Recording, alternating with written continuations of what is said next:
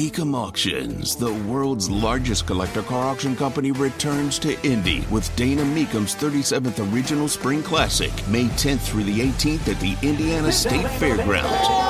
three thousand muscle cars, Corvettes, exotics, and more. Broadcast on Motor Trend T V and streaming live on Max. From avid collectors to those new to the Mecum experience, we welcome everyone. Register to bid now at Mecum dot com.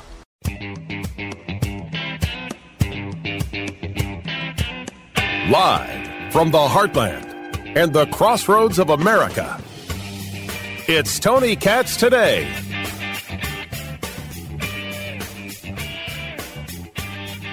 Yeah, th- this is a, a form of warfare, and we saw this once before in the nineteen eighties when you had the Iran-Iraq war. You had what was called the tanker war. And what was happening is Iran was seeking to drive up the insurance rates, because if you can't have insurance for these vastly expensive tankers, you're not going to sail where you don't have insurance. And so let there be no mistake, what we're seeing right now is the Houthi rebels are a proxy of the Islamic Republic of Iran. They're using weaponry supplied by the People's Republic of China. Uh, and our response has been underwhelming, which is why it keeps happening, Steve. One last important thing is, unless we go to the source and do like we did in nineteen eighty-eight with Operation Praying Mantis, which I was a part of the planning of the year before in the Reagan administration, unless we go to the source and exact pressure directly on Iran, this will continue. Now, I, I think it's important that your viewers understand that Iran has a communications command control and intelligence ship in the Red Sea right now that is coordinating these uh, illegal attacks against international shipping.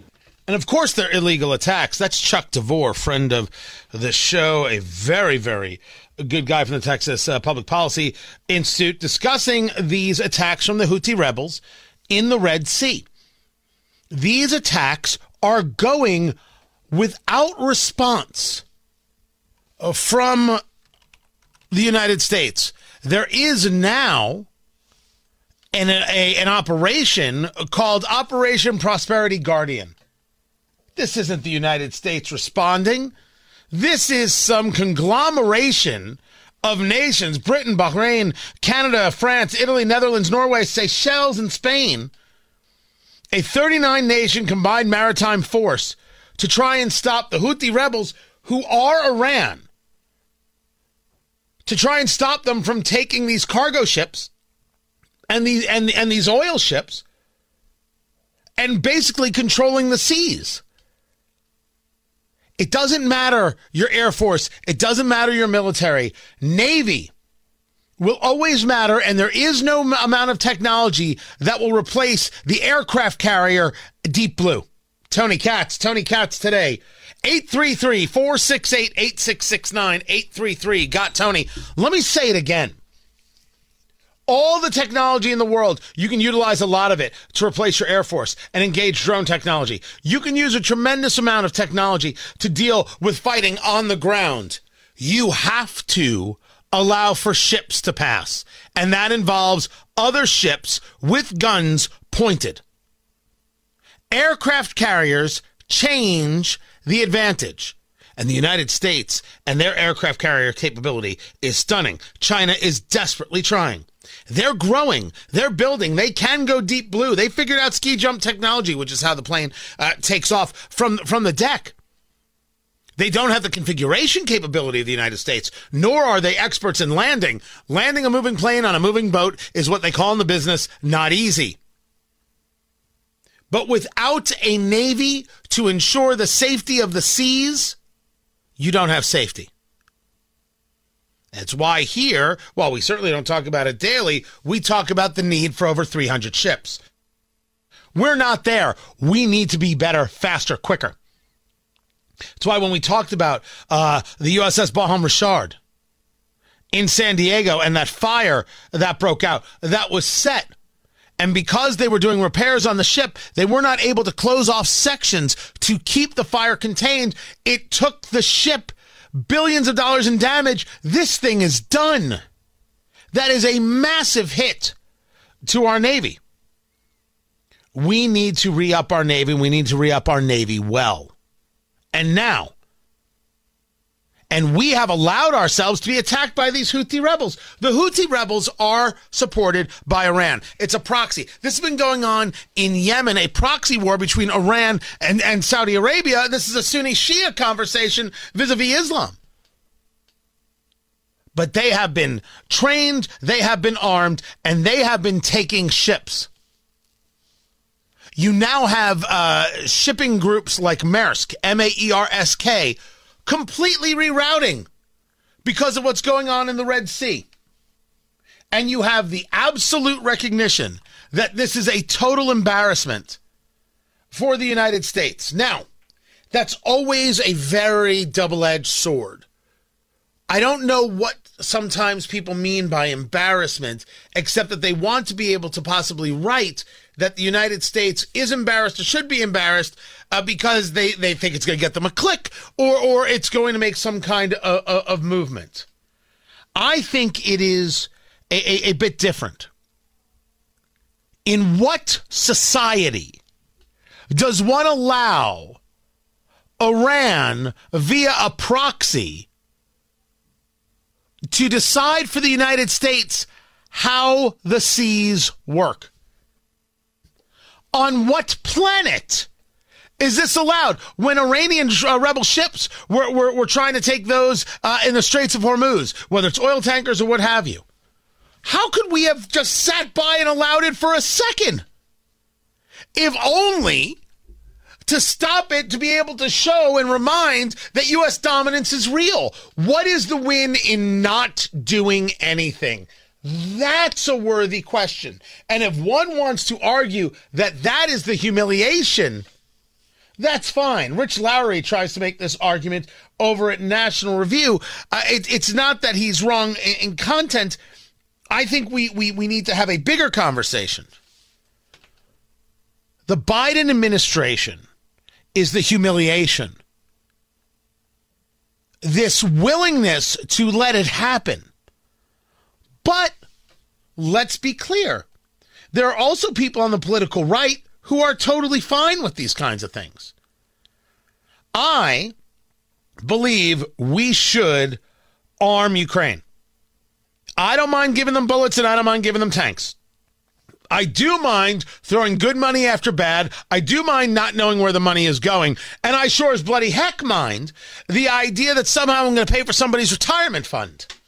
I don't pay for retirement funds in Ukraine. I pay to ensure veterans from the United States have a place to live. When we have housed the last homeless veteran that we can house, then we can talk about Ukraine. But not a second before.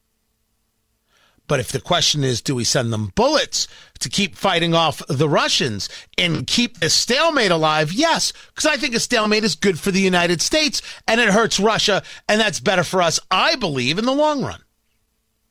For that mathematics, I will get called a neocon. And my answer is these people can kiss my neocon. I'm sorry, I said that wrong. I said that wrong, producer Jason. I said they could kiss my neocon. I meant my neocon ass. That's, that's see, you see what I did there? See, I got, now, the fact that I'm not a neocon is inconsequential to these people who are going to call me a neocon. What does it matter? I have put forth a theory. And the rationale for my theory is that I think it's better to keep Russia disrupted. I think it's more valuable. And certainly, I want them and the world to see that, look, we could just hand them bullets. Here you go. Here you go. Here you go. We could do this all day. What, you, you, you think this is a, you think this is a problem for us? This is nothing for us. Absolutely, positively, nothing for us. Don't be ridiculous. Don't be a fool. We could just keep this going and going and going.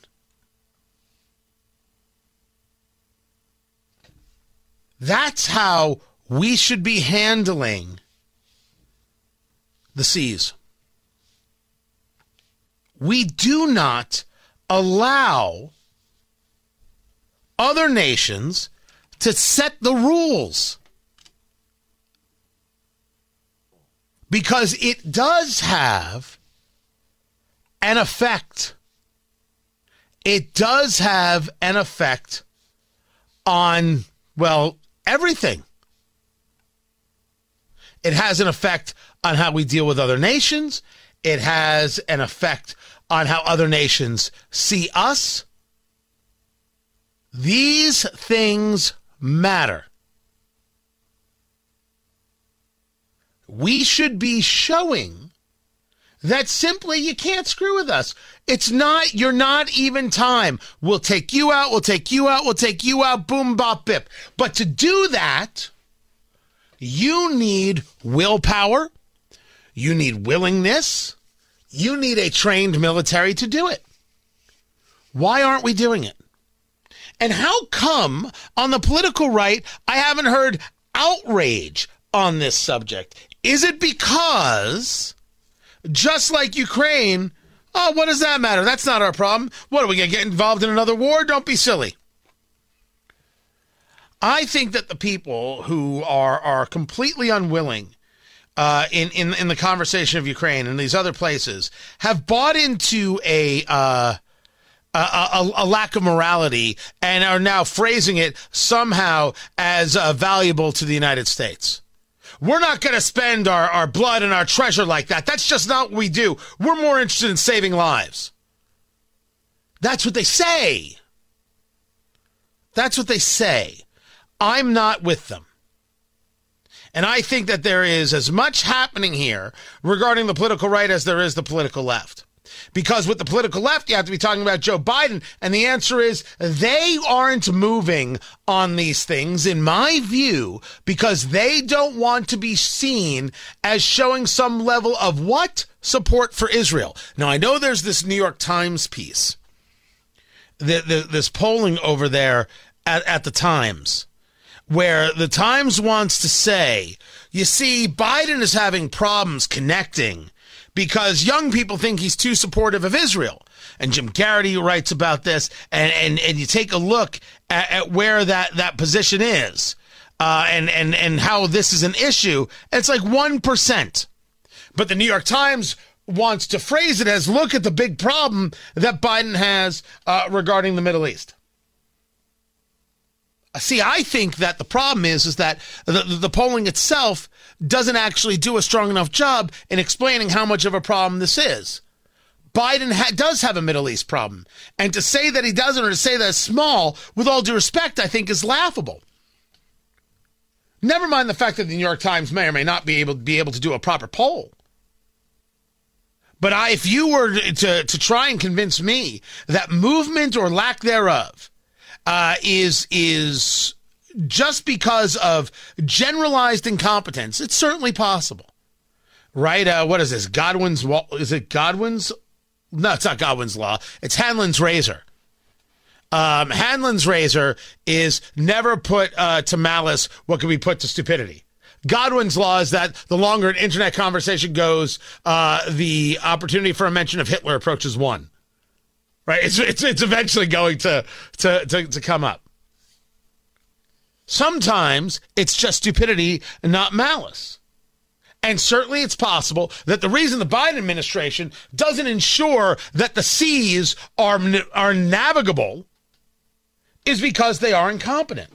I put forth to you that there is a calculus at play, in my view, because Biden is not strong on Israel. I'm sick and tired of hearing that one. That he is not making movement, not engaged in action, because it might be seen as supportive of Israel. And I am stunned not by the fact that Joe Biden is a coward and will kowtow to the progressives who support Hamas, which makes up, of course, large swaths of his party, whether it be Rashida Tlaib, Ilhan Omar, Andre Carson, Jamal Bowman, Ocasio-Cortez, Ayanna Pressley, et cetera. I mean, that's just, that's just fact. But I am amazed that there has been such silence on the right. We're letting this happen? But the answer is, when you are unwilling to project the strength, when you're unwilling to say, yeah, we can handle this, well, when you think that that is a, a vice, not a virtue, you won't do it. And I think, therefore, it becomes a problem. Tony, we can't afford to do everything. I wholeheartedly agree. But what about what we can afford to do and we should afford to do? What about what we can afford to do and we should afford to do? We're having a whole foreign policy conversation, aren't we? Aren't we? The Houthi rebels cannot be in charge because Iran cannot be in charge. They can't be in charge. They got to get smacked down. I'm just wondering when we're going to start smacking.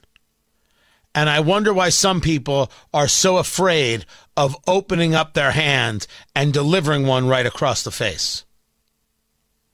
Where does that get us?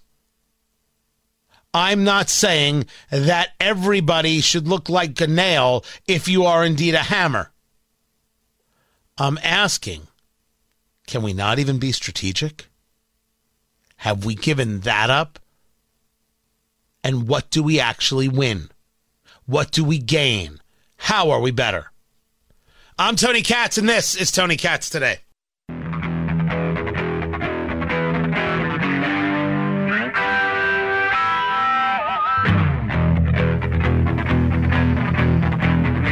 In Chicago, I, I, I'm a little late to this story, I, I know, and I apologize.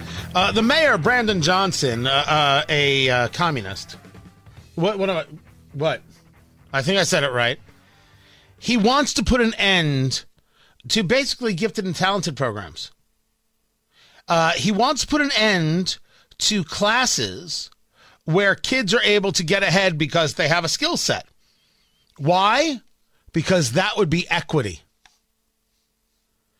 Anyone who doesn't understand that D E I, diversity, equity, and inclusion, is about hate, it hates the student, it hates the self, it doesn't want people to get ahead. Life is so much more than a diagnosis. It's about sharing time with those you love, hanging with friends who lift you up, and experiencing all those moments that bring you joy. All hits, no skips.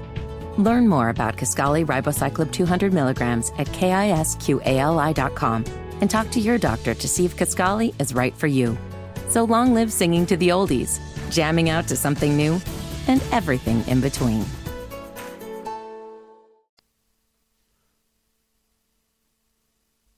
Getting ahead is in and of itself bigotry.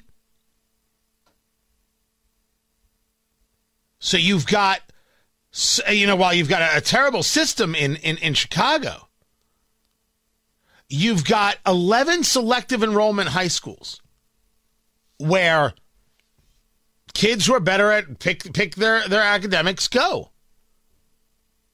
And Brandon Johnson said when he was running for mayor, he, he wasn't going to touch these things. And now they are going to uh, move, as they've approved a resolution that would eliminate the opportunity to test into the high-achieving schools. The transformational strategic plan, oh, holy hell, requires students to attend high schools within their neighborhoods. So the whole top-performing schools thing is over. So the kids who have the ability uh, to do more and be pushed, they don't do more, they don't get pushed. D E I is bigotry. That's what it is. James O'Keefe with the story regarding I B M and through their group Red Hat, explaining how whiteness works. These are actual slides. Blindness. White people don't know what we don't know. So what we do get carefully taught is what's passed down. Lies and omissions of the truth get equal billing in what we are taught. And that blindness leads to power. White is the default. Everything else exists in proximity to it. Whiteness constructs the game, hides the rules, then rigs the game over and over again. And that leads to divide and conquer. Spaces are determined by race. Those spaces focus inward. Non-white spaces are easily othered and then judged accordingly. This is this is what gets taught in, in, in, in, in school. So what's been under the microscope, they say? Black behaviors and black culture and black history and black oppression and black celebrity and black art and black stories. But what's the real problem?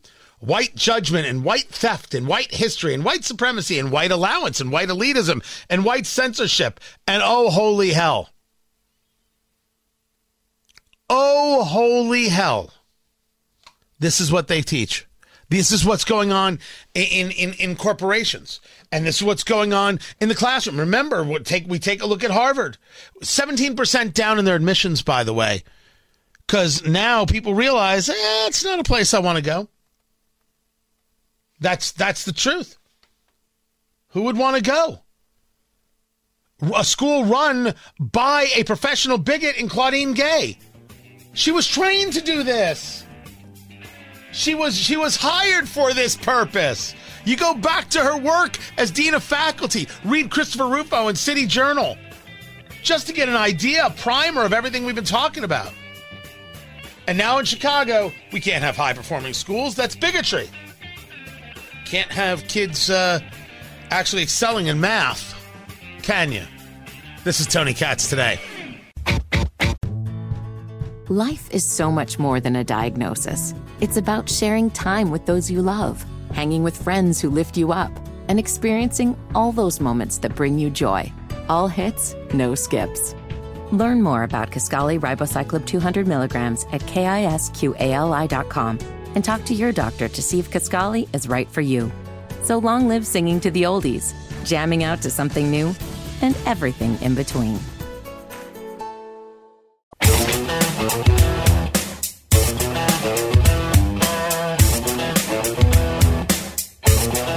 The border is the top story in America. We only talk about it all the time.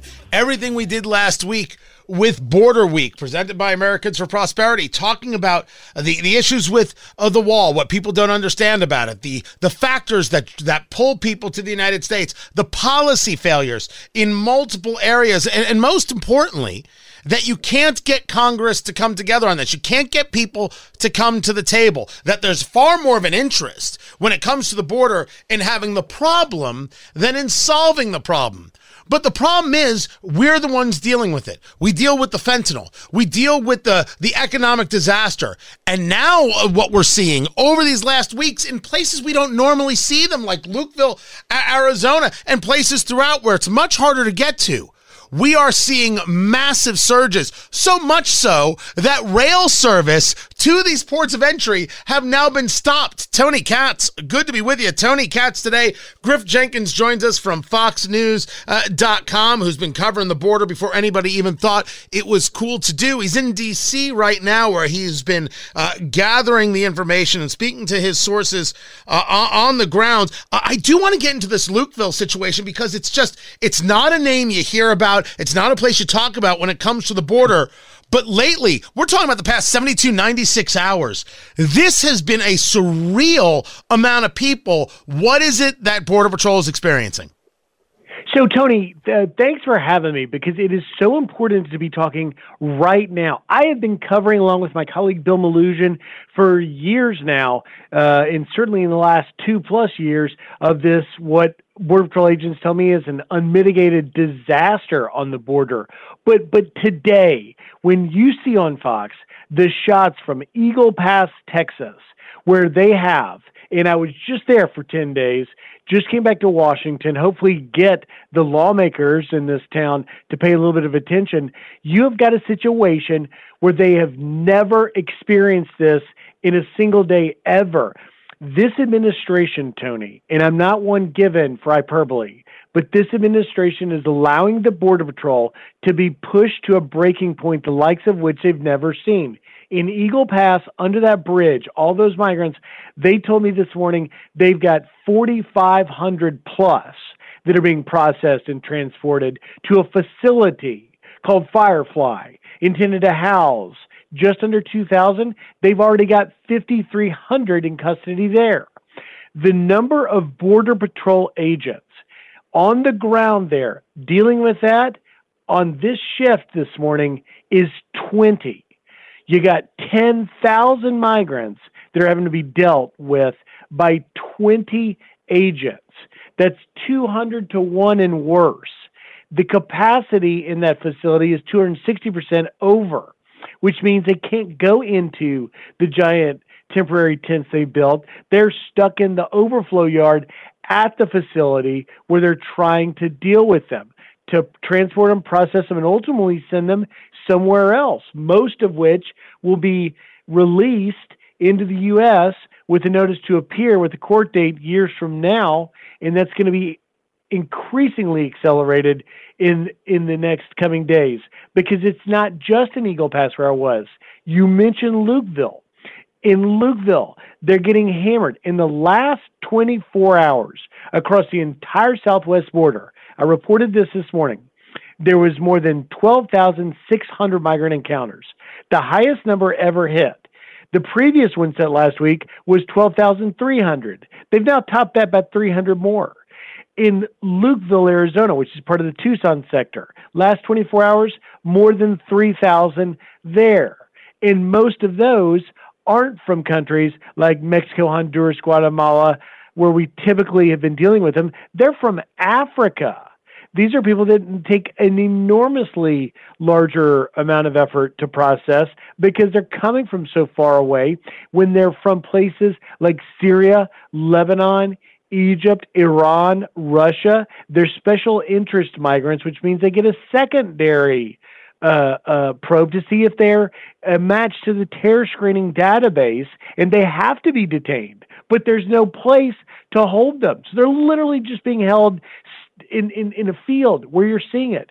This this is a breaking point that is far beyond sustainable. And it's only getting worse with more and more coming. Why is that? Well, the reason is because the transnational criminal organizations or cartels realize how much of a breaking point this is, and they're exploiting our vulnerabilities, all because this administration's policies that have brought this on us.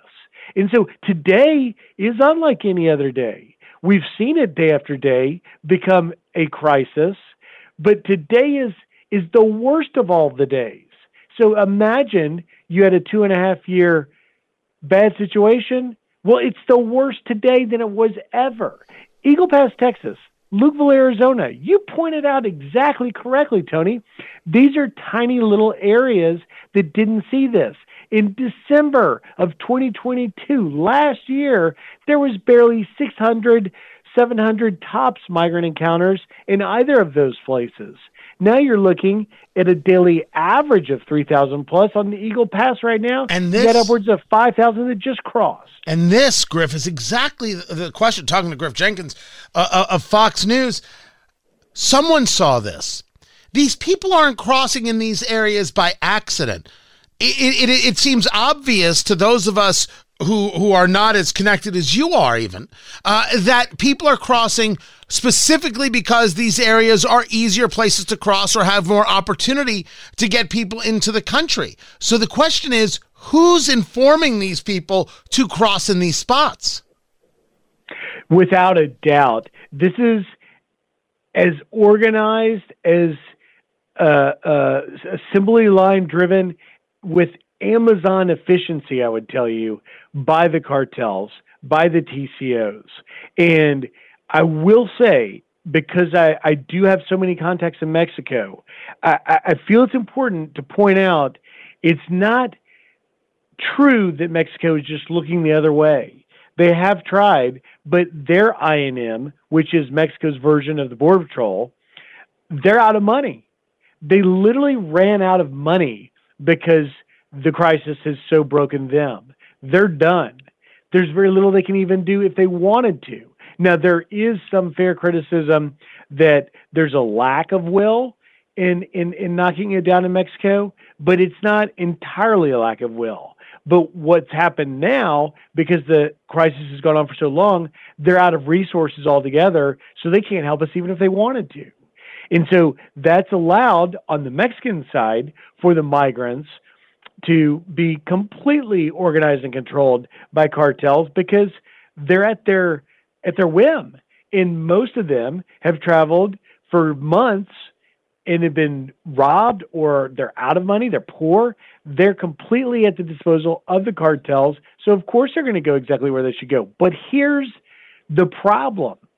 And it's what my friend and Mexican independent journalist Auden Cabello calls it the selfie factor. At the end of the day, for the crisis we're talking about, draining so many resources, all of these migrants, most of them you saw in, in, in these drone photos, as soon as they crossed into the U S, they took a selfie, sent it back to family and friends who are thinking about making that trip, put it on Facebook. The message sent to those behind them that'll soon be coming, it said, come on, I made it. I got across the finish line. You can too. It's like me running a marathon, knowing you want to run the marathon, Tony, and you knew I wasn't in great shape, but I finished it, and I'm standing there with my medal, smiling ear to ear, saying, I did it. You can too, Tony. Come on. Talking to Griff Jenkins from Fox News Channel, uh, co-anchor of Fox News Live there on, on weekends.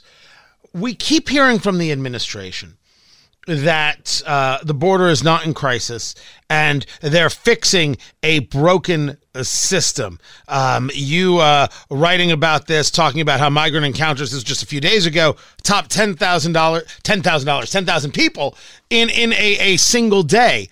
This is all happening right now as, as the prologue to the Republicans in the House. Talk about your work there uh, in, in D C and in the Senate, saying we're not going to engage any Ukraine funding until there's border funding. And you have James Lankford of Oklahoma, uh, the senator leading part uh, of, of that charge. Is there resolve amongst Chuck Schumer and the Democrats to accept the idea that money is going to have to flow to the border because this situation is seen by the American people in polling and other things as wholly untenable? Yeah, I look, there is, I think it's fair to say, Tony, there is undoubtedly now a recognition on Capitol Hill from Chuck Schumer in the Senate to Democrats all across the House that are recognizing, you know what? To heck with how this affects the the the president and my fellow Democrat incumbent in his polls. I'm not going to get reelected if I do nothing. And it's clear that the only thing that is going to offset the inaction of the federal government is going to be some congressional resolve. And, you know, I think that once Republicans were willing to die on the hill of Ukraine funding for something to be done, you're lo- you're starting to see the contours of an actual Senate bill, which, you know, uh, of course, does the funding. And look, even with a priority on mass releases, you still need more agents, because I just gave you the two hundred to one, twenty agents dealing with five thousand migrants. But but but here's the here's the rub, and this is the point.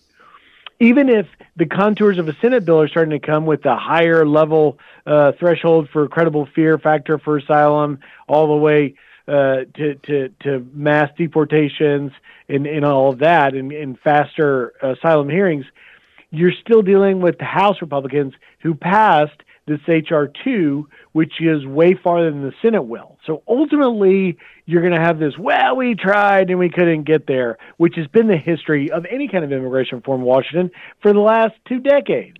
And so I have little faith that they're going to get anything done, even if they passed a Senate bill, that it can pass the House right now. And that's just unfortunate for the country. It's facing a national security threat, not my words. That's what basically every Border Patrol official has told me for the last year and a half. But it's also uh, uh, dreadful news for those men and women in green of the Border Patrol from Texas through Arizona to California that are just exhausted and overwhelmed dealing with this crisis, knowing there's real no sign of things changing anytime soon. Before I let you go, a real, really quick, you talk about possibly not seeing movement in, in, in the House. You've got Representative Henry Cuellar, Democrat from Texas, who's been very clear that we need more work done on the border. You have people talking about the border in terms of the, the citizenry. There's no pressure on those uh, Democrat members uh, of the House to try and, and, and make a move here. No pressure coming from the people when you see th- your reporting, this kind of reporting. two hundred to one? No, I, think I think you're right. I, I think there's I think there's great pressure, and it's even growing on Democrats like Henry Cuellar, who's tried to walk the fine line and has called uh, for for more to be done. But but but at the end of the day, you have to recognize there's a progressive Hispanic caucus in, in Congress that sees what's happening on our border and says, this is fantastic. Let them all in, let more in, and let's change the laws so that they can just quickly get to uh, a, a legal pathway through some new means we'll create. And that's what we need to do because the system was broken under Trump. And hey, if you are a migrant that spent, you know, years and thousands of dollars to do it the legal way, I mean, that was then, this is now. You should have just waited and crossed illegally and do the fast track version. That's what they, that's what they want. And Democrats are stuck between, wait a minute, which option on the menu do, does my constituents want? And I think, you know, sadly, the, the dirty truth is we're not going to know the answer to that until after November elections next year. Griff Jenkins, Fox News, Fox News Live. Catch him there every uh, weekend. His work, of course, in D C and on the border. Griff, an absolute pleasure as always. Stay safe, and, and Merry Christmas to you. More coming up. I'm Tony Katz. Merry Christmas.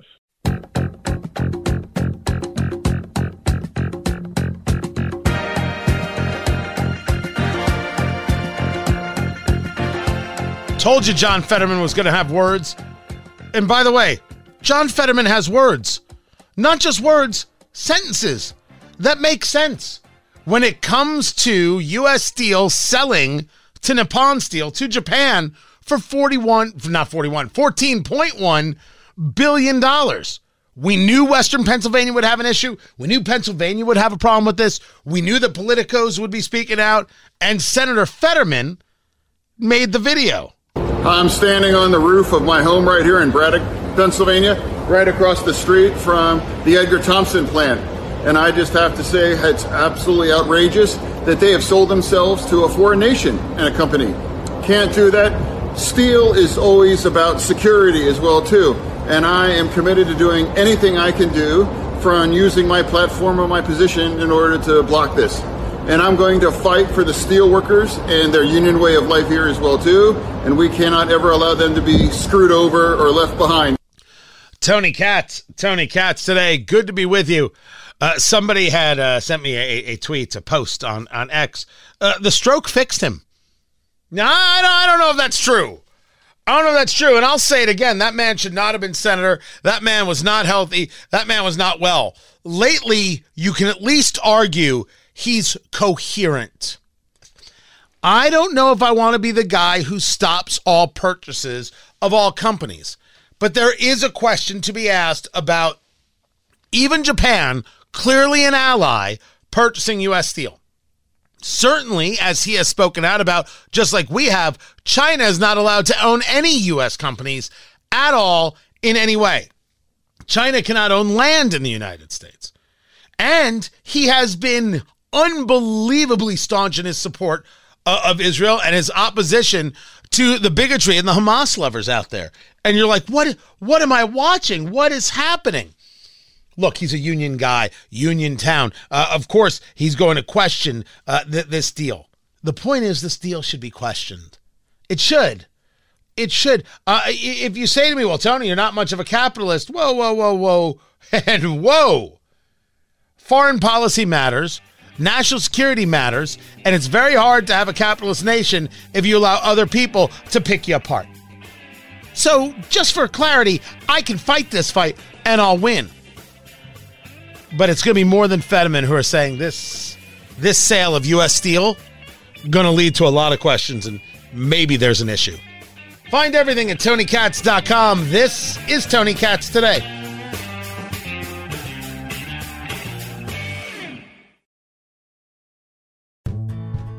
Life is so much more than a diagnosis. It's about sharing time with those you love, hanging with friends who lift you up, and experiencing all those moments that bring you joy. All hits, no skips. Learn more about Kisqali Ribociclib two hundred milligrams at kisqali dot com and talk to your doctor to see if Kisqali is right for you. So long live singing to the oldies, jamming out to something new, and everything in between.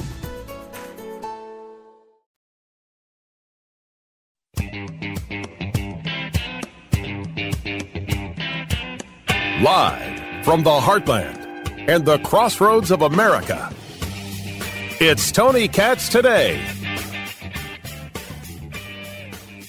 And the problem is, if you just do paid advertising, even if it's highly targeted advertising on social media, it is advertising. Mm-hmm. The president himself begins to need to, to draw contrast. And it, he's not comfortable doing that. He wants to be president. He doesn't want to be a candidate. He wants to, you know, rise to the level of a statesman every day, that I am taking care of the things you care about. He has got to start being a street brawler. He has got to start, every time he talks about health care, he needs to say, you know, that Donald Trump wants to do away with it. Every time he talks about uh, climate change, you know that Donald Trump thinks windmills kill birds. Um. So who wants to tell her? Who wants to tell her the problem with windmills? No, it's what he, I believe he said that windmills cause cancer. That Claire McCaskill would have worked. The birds thing. Yeah, yeah. Windmills are not the answer. But good job, former Senator Tony Katz. Tony Katz Today. It's good to be with you. Joe Biden's got real problems. And his problem is coming from inside the House. It isn't that you or I know that he's too old, too frail, too incapable, too incompetent. The economy doesn't work. Healthcare doesn't work. The border doesn't work. He can't take on China. He can't keep uh, anybody safe. It, it, The, the the stories go on and on and on about what people think about him, feel about him, et cetera. There's no faith in him at all. The effort is on to replace him. But part of the problem, and we'll get to the replacement in a second, part of the problem is that he doesn't understand that he's the problem. This was a group of voters put together by N B C. Uh, they said, hey, how can we find the biggest beta males possible and find ourselves a twenty-something-year-old woman who wears a mask? And uh, here's what they'll tell you. Give me the emotion yeah. that you have looking at your choice this election. Not not enthused. Uh, I'd say overall I feel very pragmatic and strategic about it. All of these issues that, that are popular with Democrats, he has not only not addressed, but often gone the entire opposite way on. I mean, I can look at like almost every issue in my head that's important to me, and I see a failure on Biden's part. You can say that Joe Biden's, you know, he's not as progressive as you'd like, or he's not this, he's too old. I mean, the guy is at least reasonable and has some sort of logic to what he does and understands the basics of, I guess, how to be a president in some ways. Even if I'm not enthused to like, effectively elect my grandpa a second time, boy, do I want to keep the other guy out. If the election were tomorrow, what would you do? I, I don't think I'd vote for him. I don't, I wouldn't, I still couldn't, you know, obviously I could not bring myself to vote for Trump, but it would be the first time I think if I had to choose tomorrow, it would be the first time I think I'd vote for someone else, like third party.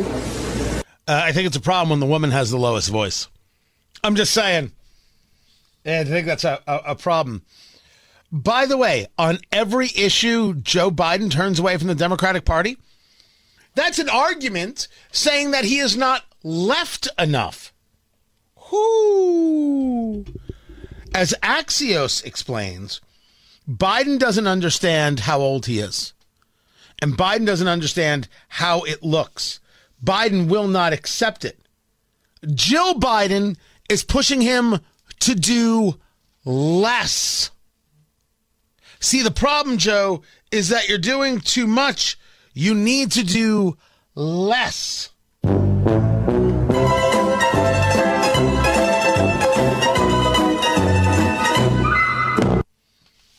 don't know how anybody can imagine him doing less. He's mad at his staff for not pushing the message that he's fine and that everything's going great. Jill Biden, according to Axios, absolutely involved daily, saying that he's he's working too hard. Yeah, no one believes that. No one buys that. No one. And the Democratic Party has made it clear that the plan is to replace him. And you guys have been right from the very beginning. I said, and, I, and I've said it many times, uh, months ago, if they're going to replace him on the ticket, I mean, you got to get running in a primary. It's too, it, it's too late. You're you're not you're not moving fast enough. You're not moving quick enough. You're not getting this done.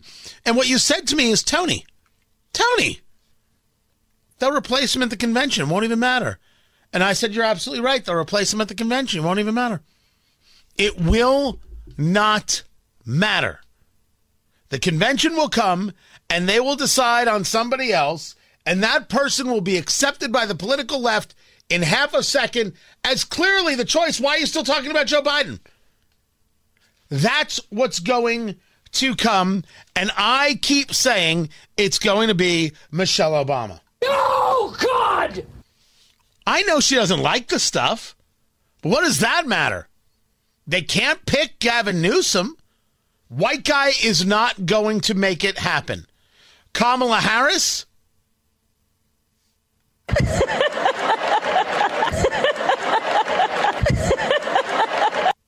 O M G. Are you kidding me right now? I am not. It's not going to be Kamala Harris.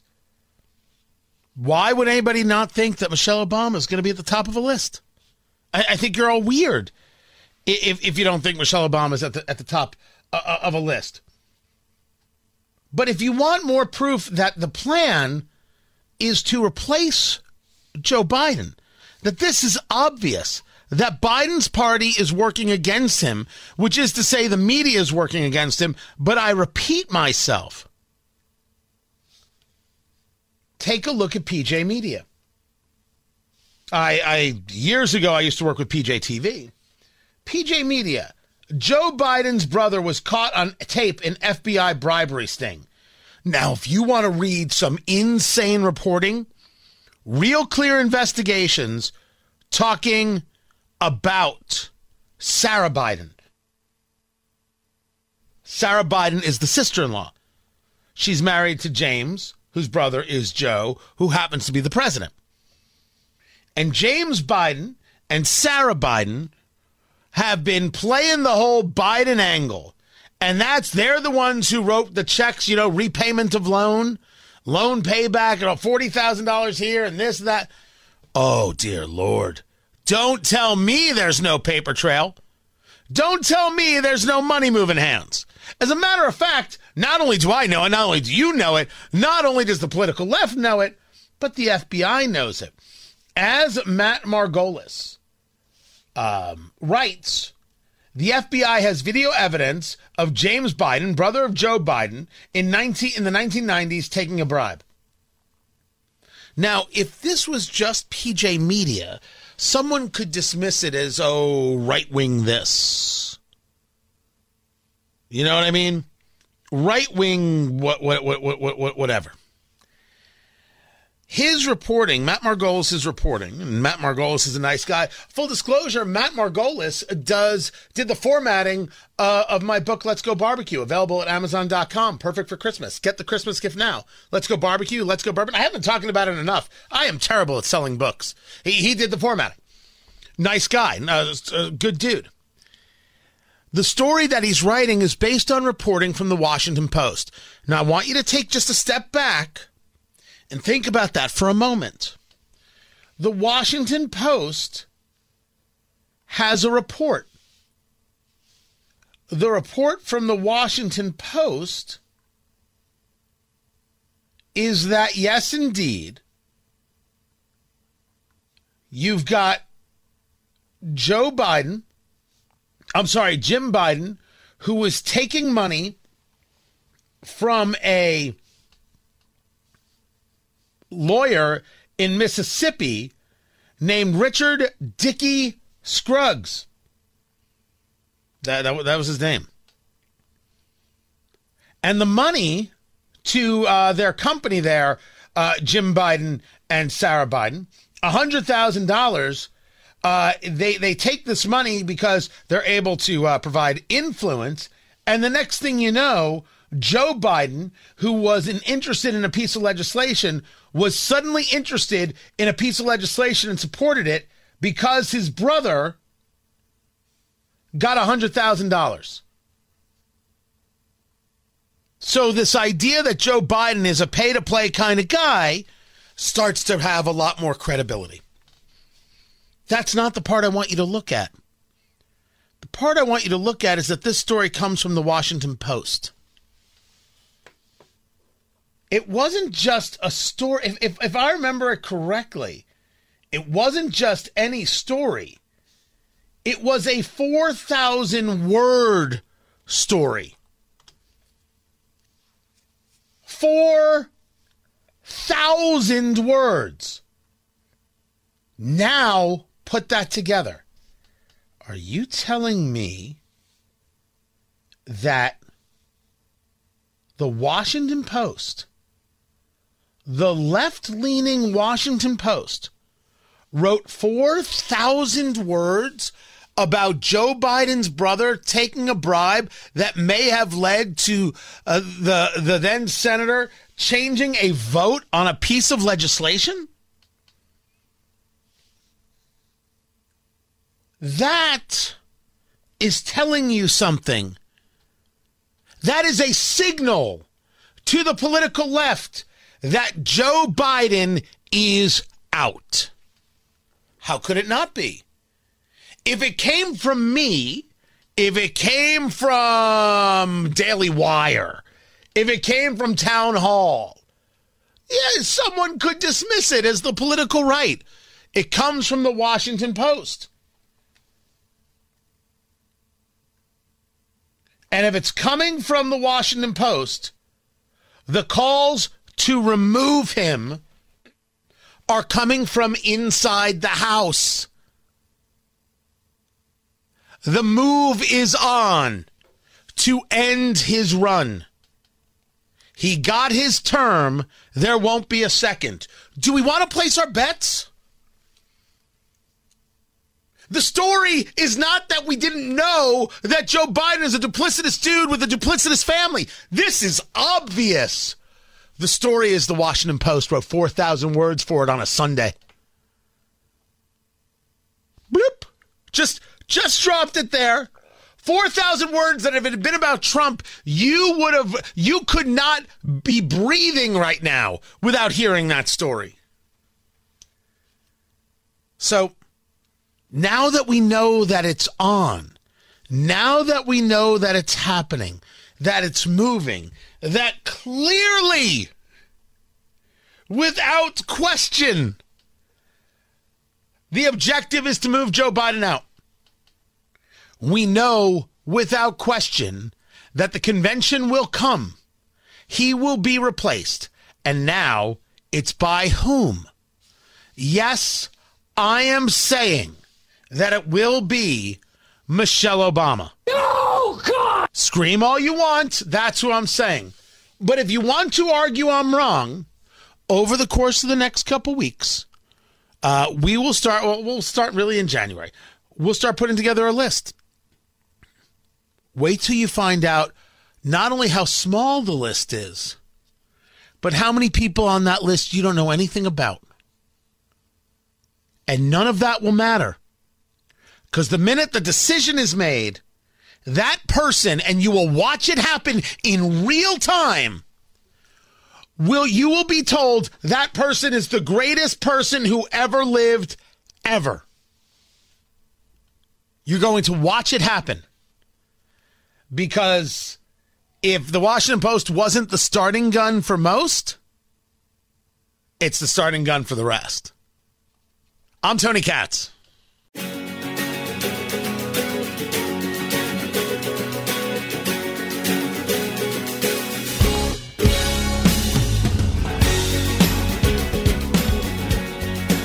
Cigar of the year and bourbon of the year. You guys know that in addition to everything I, I do radio-wise, I host Eat, Drink, Smoke. It is uh, the largest and the biggest uh, cigar and bourbon review radio show in, in the country, which is pretty cool. Tony Katz. Tony Katz today. Find everything at Tony Katz dot com. And so we're coming out with our Cigar of the Year and our Bourbon of the Year shows, and I'm reviewing everything we've done over the last year, and I'm I'm having real troubles. Real troubles deciding which which cigar it's it's it's going to be. I'm, I'm there are some choices. There are some really, really good choices here, and I don't I don't have the answer. I don't have the answer yet. What I do know is uh, that uh, Rashard Mendenhall is a racist. I have no idea what he's thinking, what he's doing, why he's he's he's doing it. He he played for the Steelers. He was a fine running back. Fine. He writes, "I'm sick of average white guys commenting on football. Y'all not even good at football. Can we please replace the Pro Bowl with an all-black versus all-white bowl so these cats can stop trying to teach me who's good at football? I'm better than your GOAT." Now, GOAT is greatest of all time. And I don't know who he's referring to. Uh, I think what matters is, what kind of racist nonsense is this? Rashard Mendenhall is a racist. He's a bigot. He's a jerkface. I don't know why he's he's he's doing this. But just for the sake of clarity, you guys know that we cover some sports here. I have been teaching myself how to do this because I'm sick and tired of the sports guys thinking they can get all into the politics like somehow they know what they're doing. The vast majority don't know what the hell they're doing. They sound like total morons. And I don't know why some people lap the stuff up. Some guys have, have, have figured it out because they understand the concept of take. They understand how to how to engage in phrasing. It's not just about some some high level screaming. A lot of guys just garbage, and they're all about the, the the leftist side because they want to be loved on the sports side as opposed to giving an honest commentary about the thing. Me, I'm sick and tired of it. I'm going to learn sports. They're not going to stop me from from getting involved and being able to do it. And I can now, I now know that I'm I'm, I'm at the place where I have a lot to learn to be able to do the fill in the gap stuff.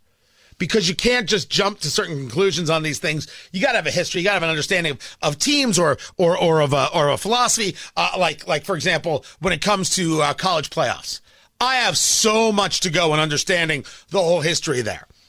There's a lot to to, to fill in the gaps using that as an example. But I know a bigot when I see one, and Rashard Mendenhall is a bigot. And uh, let's call me an average white guy, just in in, in, in the concept of sports, not in anything else. Uh, I'm not going to stop commenting, and I dare you to try and stop me, Rashard. Now, I want this to get to him. I want him to understand that this is a weird thing to say. He's a bigot, and I'm not stopping. I don't know if he even means me, but I'm not stopping. What are you going to do to stop me? You going to show up in my house? I'm right here. I'm right here and ready to go. Stop me. Stop anybody else. Let's see it. I don't know why he's doing this. I don't know why he's doing this. And people have just started ripping him apart, yelling at him, screaming at him. You're ridiculous. And then he posts a picture of himself holding the A F C Championship trophy, saying, "I'm a champion." You, when you hold a Super Bowl trophy, you say you're a champion. The A F C Championship trophy? The hockey guys, when they win, they don't even touch the trophy. They won't even look at it. Only thing that matters is the Stanley Cup. I think the story here is that this guy makes this comment, and immediately, the whole totality of E S P N isn't like, what a racist. If it had gone the other way, racist.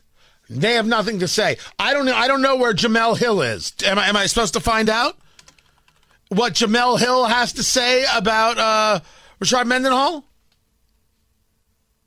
This comment is just there. It's totally fine. No issues. I don't know why we let bigotry pass if bigotry is wrong. Seems to me like something we shouldn't do. You don't let bigotry pass. You don't. But yet, in this case, we will. Pretty gross, if you ask me. I'm Tony Katz.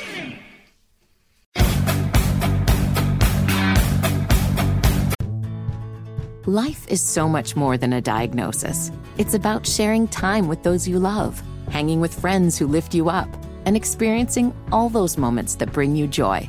All hits, no skips. Learn more about Kisqali Ribociclib two hundred milligrams at kisqali dot com and talk to your doctor to see if Kisqali is right for you. So long live singing to the oldies, jamming out to something new, and everything in between.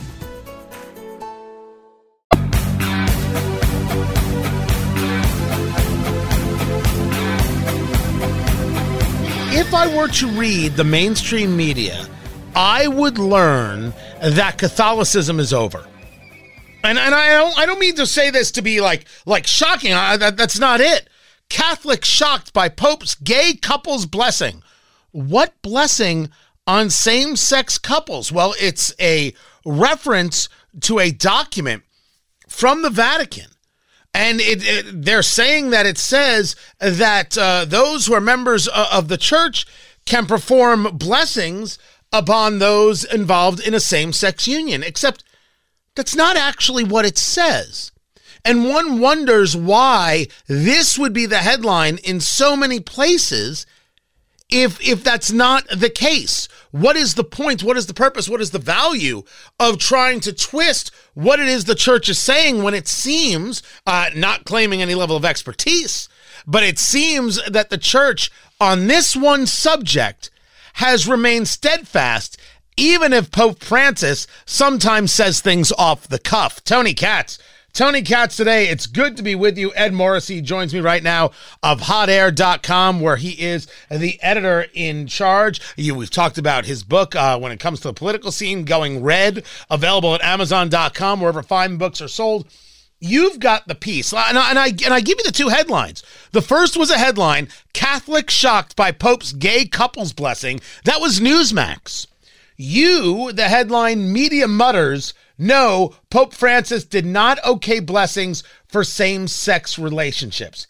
Take us back, because this goes back to kind of like a a missive, like a, like a little note that the Pope wrote to a couple of cardinals, because I guess that's how they talk to each other, in regards to whether or not a blessing can be given to certain people. And that's what led to having this this this much larger piece of of of rule written by uh, the, the Vatican. Talk to me about how this came about.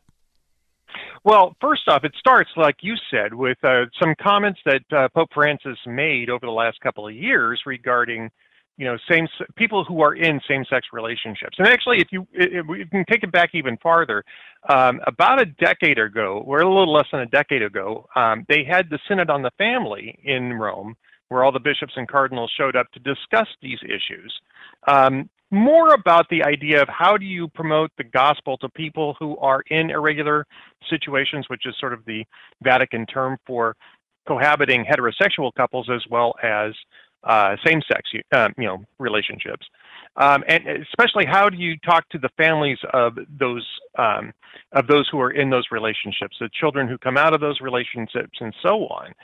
And at the time, the media misreported this as a debate as to whether or not the church was going to recognize gay marriage and same-sex couples and cohabiting couples and allow the divorced and remarried to access the Eucharist. And that was none of those things were actually on the table on the Synod on the Family. It was very specifically just about how do you make people feel welcomed enough so they can hear the message of the gospel. And it got misinterpreted repeatedly, and I was there on the ground for that. I was in the Vatican. I was reporting from the Vatican during the Synod on the Family, and um, and was able to correct the record at that time. So I have some familiarity with the way that this debate has evolved within the Vatican. And what happened more recently was that Pope Francis sent out some am, some ambiguous signals. I mean, the, the criticism on this is um, is is probably well deserved. Uh, oh, I would agree whether- with that wholeheartedly. Two things can be happening at the same time. That that the Pope, Pope Francis, has been ambiguous on things. He has led Catholics to ask specific questions, and it has been frustrating. But on the conversation of where the church is uh, vis-a-vis same-sex marriage, that seems to be a common, straightforward thread. Well, yes, and, and this is, I mean, this is part of the problem. This is what happens when you have a mm, leadership that's not clear, right? You really need clarity on these matters because it it matters. You don't want to put people in positions where they think that they're uh, they think that there's a certain acceptance that's going on that isn't, because it just makes people feel more bitter when they realize that that's uh, that's not the case. So what happened was is because of all this ambiguity, the dubia that you just referenced, which was the letters from the cardinal, the cardinals, I should say, to the Pope, challenging him on these things, and uh, the Pope sent a letter back saying, "Well, you know, we uh, we should be able to bless people without, you know, uh, making sure that they're pure first."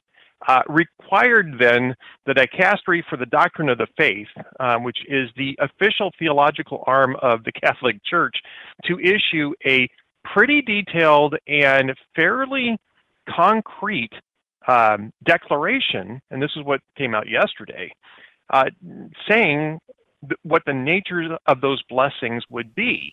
And the, the nature of the blessing uh, that is allowed is simply individual blessings on people regardless of what their status is.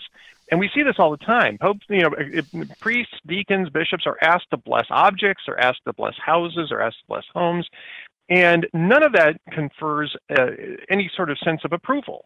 It is merely just to bless people so that they can become closer to God. And and I think one of the reasons why the, the media might be confused on this is because they have a secular definition of blessing, which is to, which really does, you know, the secular definition means approval, right?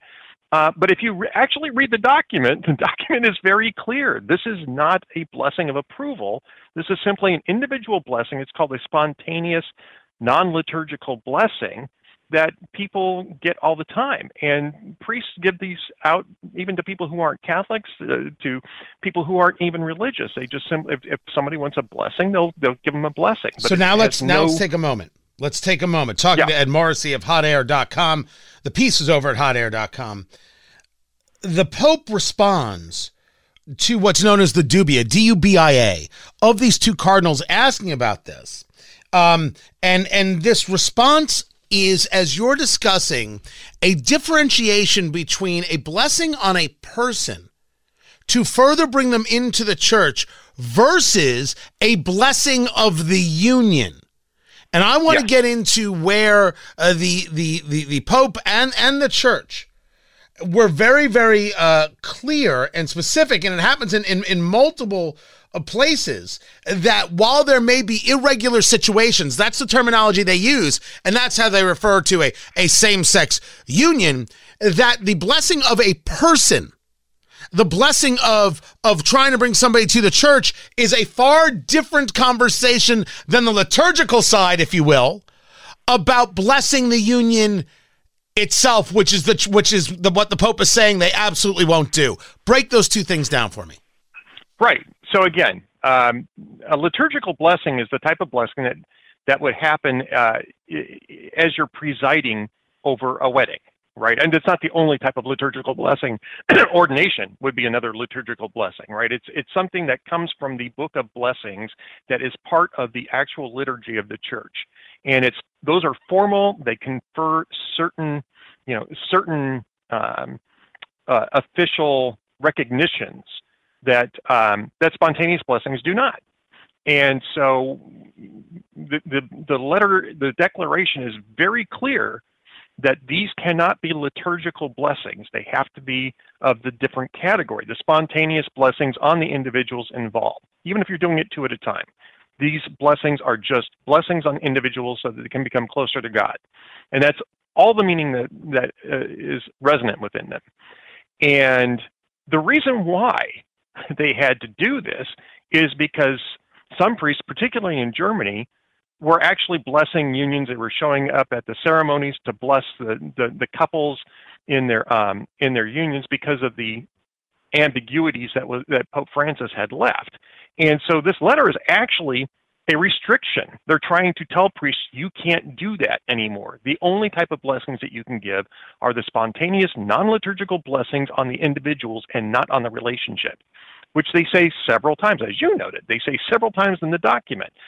And if you actually read the document and you have any understanding of what blessings mean in the Catholic Church, um, you become very quickly educated that this is actually specifically saying that you can't bless same-sex unions. You and, can't bless cohabiting relationships. It's impossible to do. And let me give you, from, from your article, is section thirty-nine within the letter itself sent out by the Pope, and I'm quoting, "In any case, precisely to avoid any form of confusion or scandal, when the prayer of blessing is requested by a couple in an irregular situation," again, that terminology coming up, I continue the quote, "even though it is expressed outside the rites prescribed by the liturgical books, this blessing should never be imparted in concurrence with the ceremonies of a civil union and not even in connection with them, nor can it be performed with any clothing, gesture, or words that are proper to a wedding. The same applies when the blessing is requested by a same-sex couple." In, in, in a world of, of, of non-clarity, that's a clear statement. It's a very clear statement. And and the reason why they use irregular situations is because this isn't just about, um, you know, lesbians and gays. This is about anybody who is not in a in a um, family relationship that is that fits within Catholic doctrine, which means a man and a woman married in a church um, uh, that are open to open to life, who have not been married uh, before unless they've had an annulment uh, through the church. So there's a number of these situations where this where this teaching has to apply. It's same-sex marriages, same-sex relationships certainly fall under that, uh, but also people who are cohabiting in a heterosexual relationship. They can't have that relationship blessed either. Divorced uh, Catholics who remarry without an annulment, they can't have that relationship blessed either. And that's the reason why they use the irregular situations um, Uh, you know, terminology, so that it's clear that it applies across the board, because it's all based on the same issue. These are not relationships that fit into the Catholic definition of marriage, which is liturgical and which has a formal liturgical blessing as part of the wedding ceremony. Um, and I would say, though, that the fact that they mention separately same-sex couples shows that they are emphasizing that point with the priests and deacons and bishops that had been uh, trying to work this into their, um, uh, you know, work this into their own practices. They are telling them to stop. That it is entirely illegitimate, and that they are not allowed to do that. Now, whether or not they enforce it and how they enforce it is another matter. And th- and that's but just it. it. Right. It, that's that's always the question. But I think we come back to Ed, talking to Ed Morrissey of hot air dot com. Uh, How did the mainstream media, and, and by the way, people who we would consider, quote unquote, on our side of the political aisle, how did they get it so wrong? Or maybe better to the point, why did they want to get it so wrong? Well, I think that's the question. And I think that there's some legitimate reasons why people on our side of the aisle are very suspicious of Pope Francis. So they're not necessarily following you know, the church debates. They're not really necessarily terribly familiar with Catholicism in some cases. And, and even among Catholics, maybe they're not really familiar with the, the what has gone on previously in terms of the Synod and the Family and some of these debates within the Vatican, and especially as it relates to the German church, which is a whole other, it's a whole other topic. Uh, but um, the um, I, I think people on our side of the aisle saw this as a yet another piece of evidence that Pope Francis is a radically leftist progressive, um, and um, and look, I mean, I I don't I I sympathize with that point of view, but that's not what's happening here, and I think that they would have been better served to hold their fire a little bit and actually read what the document says. Now, Michael Brendan Doherty over at the uh, over at N R O did read the document, and he still has criticisms of how this has been handled. And I think that those criticisms are valid. By having Pope Francis introduce all of this confusion and ambiguity first, and then having to emphasize this, and it just creates the notion that the Catholic Church is paying lip service to actual doctrine while not doing much about how priests and other ordained are practicing it. I think that that's a I think that's a fair concern. And so there is some of this criticism that's certainly um, valid. But the but picking up on what the media reports and, and not checking up to make sure that it actually matches up with what has happened at the Vatican is a mistake. And that's just it. It's just a mistake to do that. And I think that's the I think that's where the story is going to go. The idea that there will be priests and others who will not follow the Vatican teachings, the Vatican straightforward statements here, because they think they're nicer or kinder or they're more social justice-y as opposed to following the church. And and I think that, yes, it is okay to criticize Pope Francis, as many, many have. And I think that that is where the real, the real break is. But I wanted to make sure, at least from a rules perspective, we had an understanding of what actually got said within the document. Ed Morrissey is his name. hot air dot com. Check out the story. Media mutters, no, Pope Francis did not okay blessings for same-sex relationships. It is there at hot air dot com. Ed, always a pleasure. More to get to. I'm Tony Katz. This is Tony Katz Today.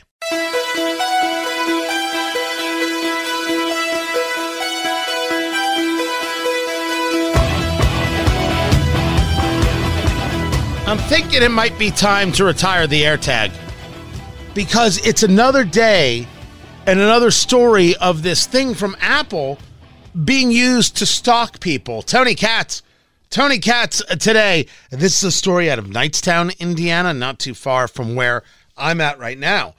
A woman telling police that she can't understand how her ex-boyfriend just shows up at stores she's at or restaurants she's at and, and is harassing her. Uh, the documents from a court saying that this guy once ambushed her at a restaurant while she was having dinner with her parents, showed up when she was working out at a Planet Fitness, claiming she he just happened to be driving by. And then she found the Apple AirTag hidden inside a magnetic key box stuck to the frame of her car. He broke up. She broke up with him. He couldn't take it. Bloop. Kept following. Look. There are ways people track people all the time, and it's creepy.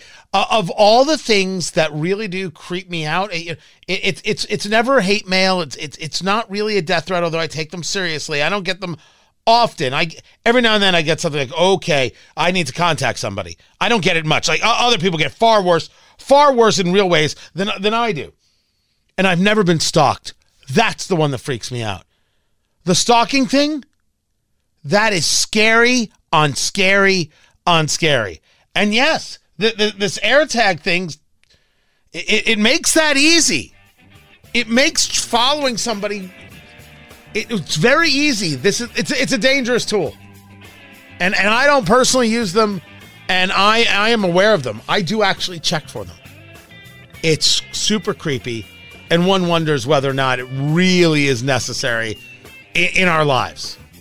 Apple should be asking that question as well. This is Tony Katz Today.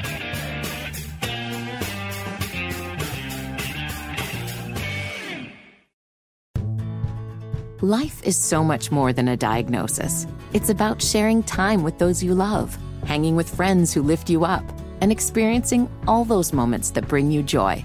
All hits, no skips.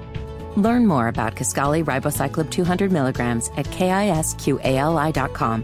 And talk to your doctor to see if Kisqali is right for you. So long live singing to the oldies, jamming out to something new, and everything in between.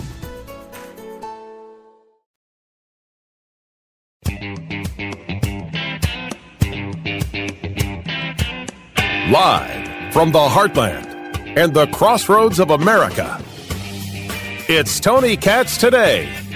The border is the top story in America. We only talk about it all the time. Everything we did last week with Border Week, presented by Americans for Prosperity, talking about the, the issues with uh, the wall, what people don't understand about it, the, the factors that, that pull people to the United States, the policy failures in multiple areas, and, and most importantly, that you can't get Congress to come together on this. You can't get people to come to the table, that there's far more of an interest when it comes to the border in having the problem than in solving the problem. But the problem is we're the ones dealing with it. We deal with the fentanyl. We deal with the, the economic disaster. And now uh, what we're seeing over these last weeks in places we don't normally see them, like Lukeville, Arizona, and places throughout where it's much harder to get to. We are seeing massive surges, so much so that rail service to these ports of entry have now been stopped. Tony Katz, good to be with you. Tony Katz today. Griff Jenkins joins us from Fox News dot com, uh, who's been covering the border before anybody even thought it was cool to do. He's in D C right now, where he's been uh, gathering the information and speaking to his sources uh, on the ground. Uh, I do want to get into this Lukeville situation, because it's just, it's not a name you hear about. It's not a place you talk about when it comes to the border. But lately, we're talking about the past seventy-two, ninety-six hours. This has been a surreal amount of people. What is it that Border Patrol is experiencing? So, Tony, uh, thanks for having me, because it is so important to be talking right now. I have been covering, along with my colleague Bill Melugin, for years now, uh, and certainly in the last two-plus years of this, what Border Patrol agents tell me is an unmitigated disaster on the border. But but today, when you see on Fox the shots from Eagle Pass, Texas, where they have, and I was just there for ten days, just came back to Washington, hopefully get the lawmakers in this town to pay a little bit of attention. You have got a situation where they have never experienced this in a single day ever. This administration, Tony, and I'm not one given for hyperbole, but this administration is allowing the Border Patrol to be pushed to a breaking point, the likes of which they've never seen. In Eagle Pass, under that bridge, all those migrants, they told me this morning they've got forty-five hundred plus that are being processed and transported to a facility called Firefly, intended to house just under two thousand. They've already got fifty-three hundred in custody there.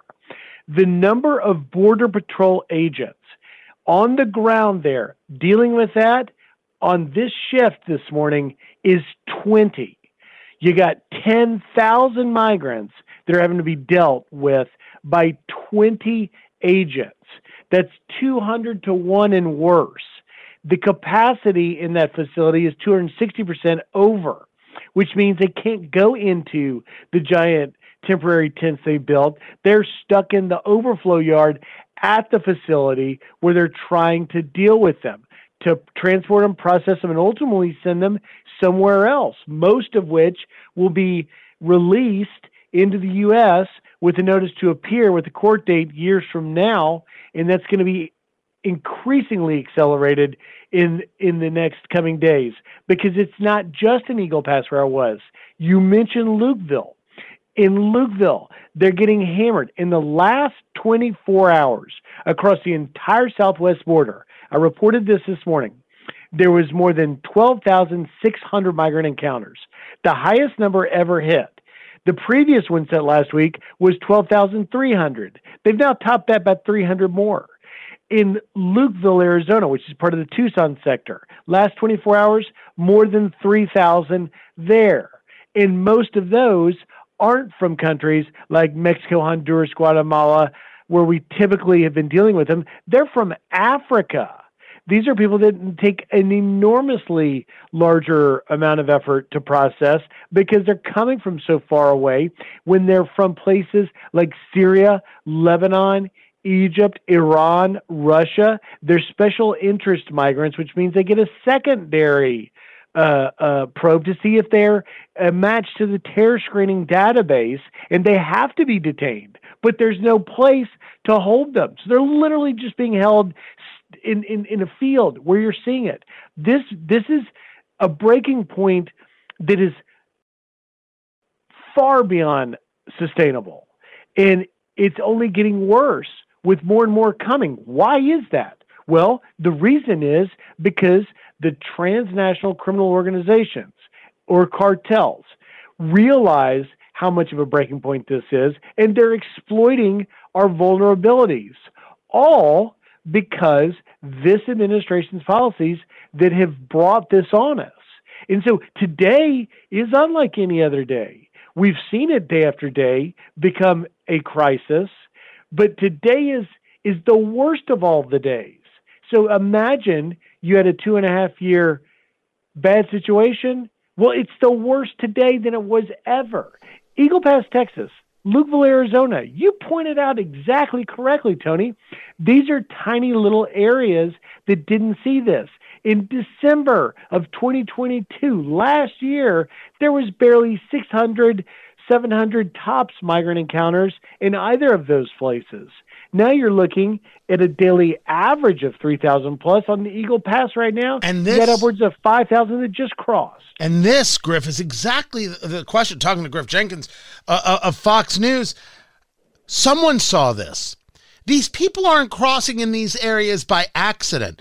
It, it, it seems obvious to those of us who, who are not as connected as you are even, uh, that people are crossing specifically because these areas are easier places to cross or have more opportunity to get people into the country. So the question is, who's informing these people to cross in these spots? Without a doubt, this is as organized, as uh, uh, assembly line driven with Amazon efficiency, I would tell you, by the cartels, by the T C Os. And I will say, because I, I do have so many contacts in Mexico, I, I feel it's important to point out it's not true that Mexico is just looking the other way. They have tried, but their I N M, which is Mexico's version of the Border Patrol, they're out of money. They literally ran out of money because the crisis has so broken them. They're done. There's very little they can even do if they wanted to. Now, there is some fair criticism that there's a lack of will in, in, in knocking it down in Mexico, but it's not entirely a lack of will. But what's happened now, because the crisis has gone on for so long, they're out of resources altogether, so they can't help us even if they wanted to. And so that's allowed on the Mexican side for the migrants to be completely organized and controlled by cartels because they're at their at their whim. And most of them have traveled for months and have been robbed, or they're out of money, they're poor. They're completely at the disposal of the cartels. So of course they're going to go exactly where they should go. But here's the problem. And it's what my friend, a Mexican independent journalist, Auden Cabello, calls it the selfie factor. At the end of the day, for the crisis we're talking about, draining so many resources, all of these migrants, most of them you saw in, in, in these drone photos, as soon as they crossed into the U S, they took a selfie, sent it back to family and friends who were thinking about making that trip, put it on Facebook. The message sent to those behind them that'll soon be coming, it said, come on, I made it. I got across the finish line. You can too. It's like me running a marathon, knowing you want to run the marathon, Tony, and you knew I wasn't in great shape, but I finished it, and I'm standing there with my medal, smiling ear to ear, saying, I did it. You can too, Tony. Come on.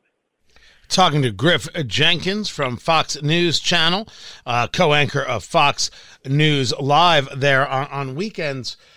We keep hearing from the administration that uh, the border is not in crisis and they're fixing a broken system. Um, you uh, writing about this, talking about how migrant encounters, this is just a few days ago, topped ten thousand people in, in a, a single day. This is all happening right now as, as the prologue to the Republicans in the House, talk about your work there uh, in, in D C and in the Senate, saying we're not going to engage any Ukraine funding until there's border funding. And you have James Lankford of Oklahoma, uh, the senator leading part uh, of, of that charge. Is there resolve amongst Chuck Schumer and the Democrats to accept the idea that money is going to have to flow to the border because this situation is seen by the American people in polling and other things as wholly untenable? Yeah, I look, there is, I think it's fair to say, Tony, there is undoubtedly now a recognition on Capitol Hill from Chuck Schumer in the Senate to Democrats all across the House that are recognizing, you know what? To heck with how this affects the the the president and my fellow Democrat incumbent in his polls. I'm not going to get reelected if I do nothing. And it's clear that the only thing that is going to offset the inaction of the federal government is going to be some congressional resolve. And, you know, I think that once Republicans were willing to die on the hill of Ukraine funding for something to be done, you're you're starting to see the contours of an actual Senate bill, which, you know, uh, of course, does the funding. And look, even with a priority on mass releases, you still need more agents, because I just gave you the two hundred to one, twenty agents dealing it's with a frightening number, man. Migrants. But but but here's the here's the rub, and this is the point. Even if the contours of a Senate bill are starting to come with a higher level uh, threshold for credible fear factor for asylum, all the way uh, to, to to mass deportations and, and all of that, and, and faster asylum hearings, you're still dealing with the House Republicans who passed this H R two, which is way farther than the Senate will. So ultimately, you're going to have this, well, we tried and we couldn't get there, which has been the history of any kind of immigration reform in Washington for the last two decades. And so I have little faith that they're going to get anything done, even if they passed a Senate bill, that it can pass the House right now. And that's just unfortunate for the country. It's facing a national security threat, not my words. That's what basically every Border Patrol official's told me for the last year and a half. But it's also uh, uh, dreadful news for those men and women in green of the Border Patrol from Texas through Arizona to California that are just exhausted and overwhelmed dealing with this crisis, knowing there's real no sign of things changing anytime soon. Before I let you go, a real, really quick, you talk about possibly not seeing movement in, in, in the House.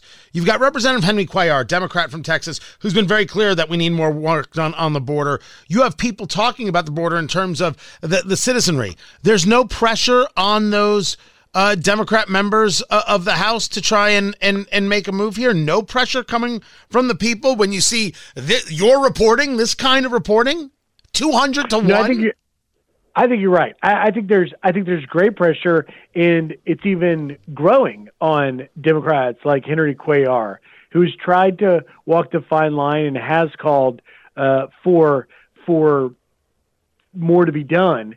But but but at the end of the day, you have to recognize there's a progressive Hispanic caucus in, in Congress that sees what's happening on our border and says, this is fantastic. Let them all in, let more in, and let's change the laws so that they can just quickly get to uh, uh, a legal pathway through some new means we'll create. And that's what we need to do, because the system was broken under Trump. And hey, if you are a migrant that spent, you know, years and thousands of dollars to do it the legal way, I mean, that was then, this is now. You should have just waited and crossed illegally and do the fast track version. That's what they, that's what they want. And Democrats are stuck between, wait a minute, which option on the menu do, does my constituents want?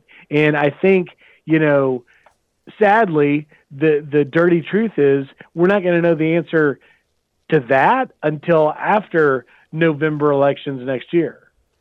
Griff Jenkins, Fox News, Fox News Live. Catch him there every uh, weekend. His work, of course, in D C and on the border. Griff, an absolute pleasure as always. Stay safe, and, and Merry Christmas to you. More coming up. I'm Tony Katz. Merry Christmas. Life is so much more than a diagnosis. It's about sharing time with those you love, hanging with friends who lift you up, and experiencing all those moments that bring you joy. All hits, no skips. Learn more about Kisqali Ribociclib two hundred milligrams at kisqali dot com and talk to your doctor to see if Kisqali is right for you. So long live singing to the oldies, jamming out to something new, and everything in between.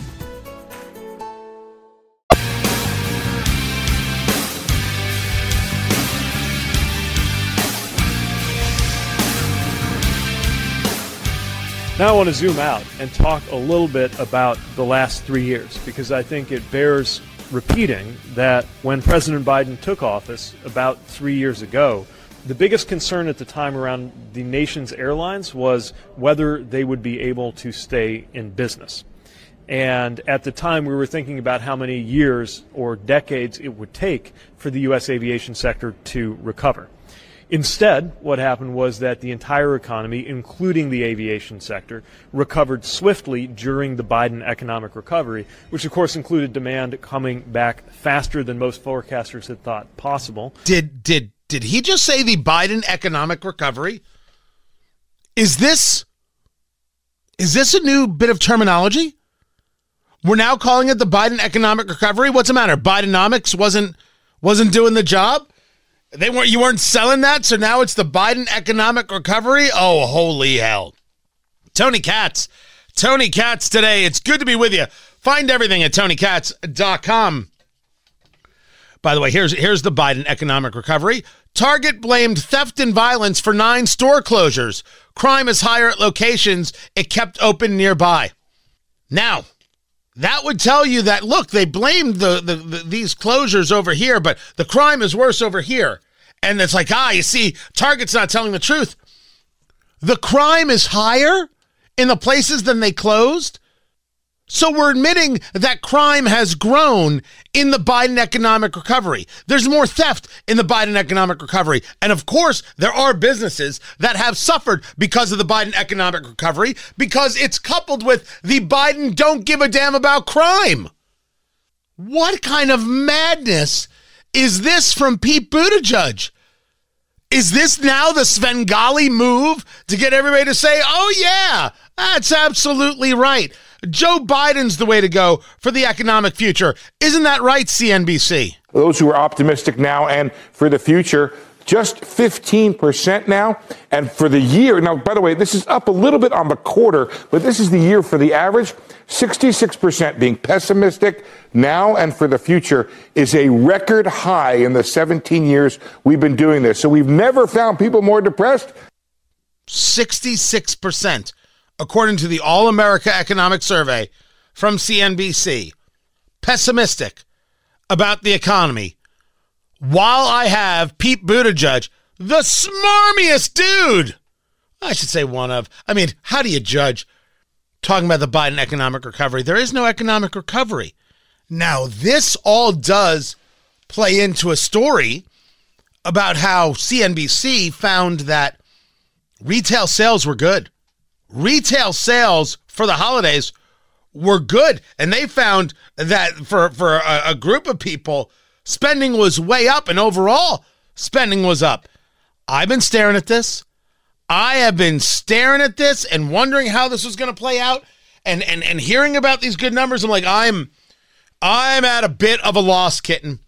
Where is it coming from? And I asked the question, well, does this mean that it's people who had to spend more because, oh, see the cold? Did you feel that? Did you hear that? That's my, my voice right there. I'm almost out. I'm almost out. Were they spending more because of inflationary pressures? Were they spending more because, well, they, they had to, to get the good, or were they actually saying they had more free cash, they had more expendable income, they could buy more things? Which might be true for some, but isn't true for most. In, in, in any cycle, there are people who do well.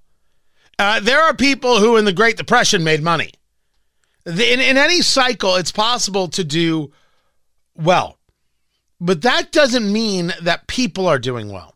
And so it, it becomes this, this, this really weird kind of philosophy that if you want to be the, the, the Pete Buttigieg and the Joe Biden and talk about how everything is getting better, you have to do so at the expense of the people who clearly are not doing better in this economy. You have to forget about them to try and tell a story that other people will somehow buy into and think as valuable and motivate them to a future. I don't think that's going to work for Joe Biden. No, I think for Joe Biden, much of the writing is on the wall from his own party. You'll hear me talk about it in the days ahead. This is Tony Katz today.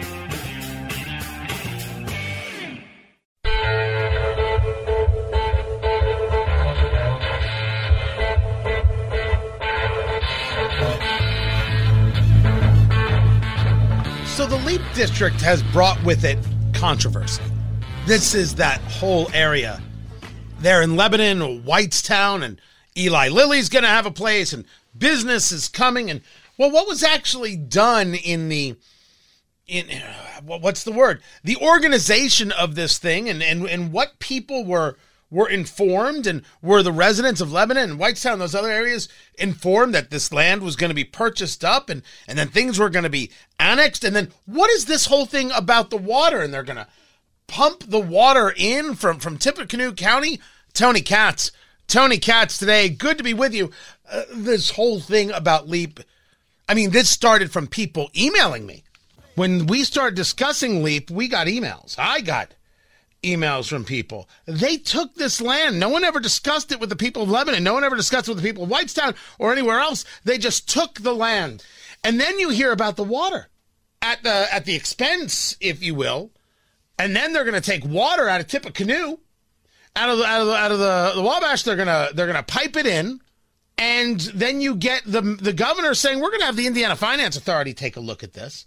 And it seems like they're providing cover for moving the water for these businesses, taking it away from citizens. A group called Citizens Action Coalition thinks the moving of the water is dangerous, and the mayor of Lebanon comes out, Matt Gentry, to say, as reported by Wish T V, that their report is disingenuous. The mayor joins us right now. Matt Gentry joins us, the mayor of Lebanon, Indiana. It's it's good to have you here with us. Uh, I know that you had reached out to say, hey, I want to talk about this. Happy to have you on the show. Let, let's start with a, a baseline.